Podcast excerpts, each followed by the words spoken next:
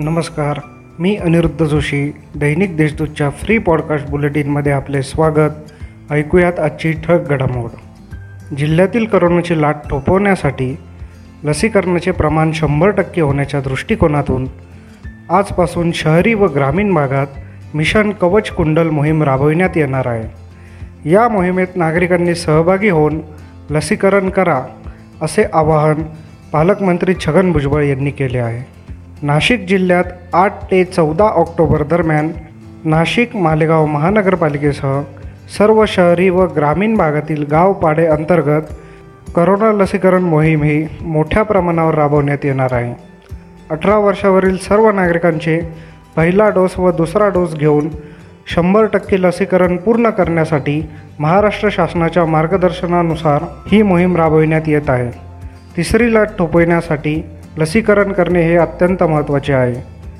यासाठी जिल्ह्यातील आरोग्य विभाग ग्रामपंचायत महिला बालकल्याण विभाग शिक्षण विभाग पोलीस प्रशासन यांच्या सहकार्याने सर्व गावांमध्ये तीन दिवसाआधी दवंडी व लाऊडस्पीकरच्या माध्यमातून याबाबत माहिती देण्यात येणार आहे. त्यामुळे नागरिकांना स्वतःच्या लसीकरणाचे नियोजन आपल्या सोयीनुसार करता येईल.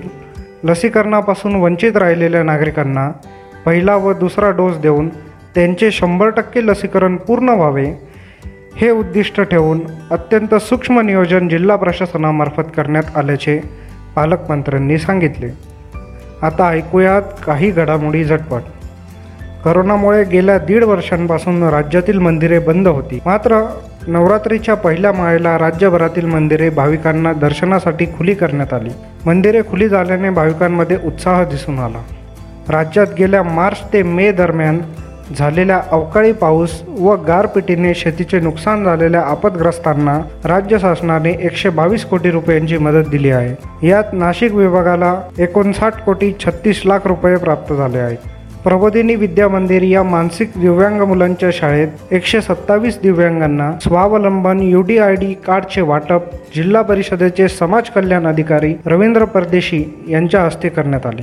कृषी कायद्यांविरोधात आंदोलन करणाऱ्या शेतकऱ्यांच्या अंगावरून वाहन गेल्याने सहा जणांचा मृत्यू झाल्याची घटना घडली. या घटनेच्या निषेधार्थ नाशिक कृषी उत्पन्न बाजार समितीत सोमवारी बंद पाळण्यात येणार आहे. शेतकरी बांधवांनी कुठल्याही प्रकारच्या पालेभाज्या फळभाज्या कांदा बाजार समितीत आणू नये असे आवाहन सभापती देविदास पिंगळे यांनी केले आहे. जिल्ह्यात गेल्या चोवीस तासात नव्वद करोनाबाधित रुग्ण आढळले आहेत तर पंच्याण्णव रुग्णांनी करोनावर मात केली आहे. या होत्या आत्तापर्यंतच्या ठळक घडामोडी. सविस्तर बातम्यांसाठी देशदूत डॉट कॉम वेबसाईटला भेट द्या. धन्यवाद.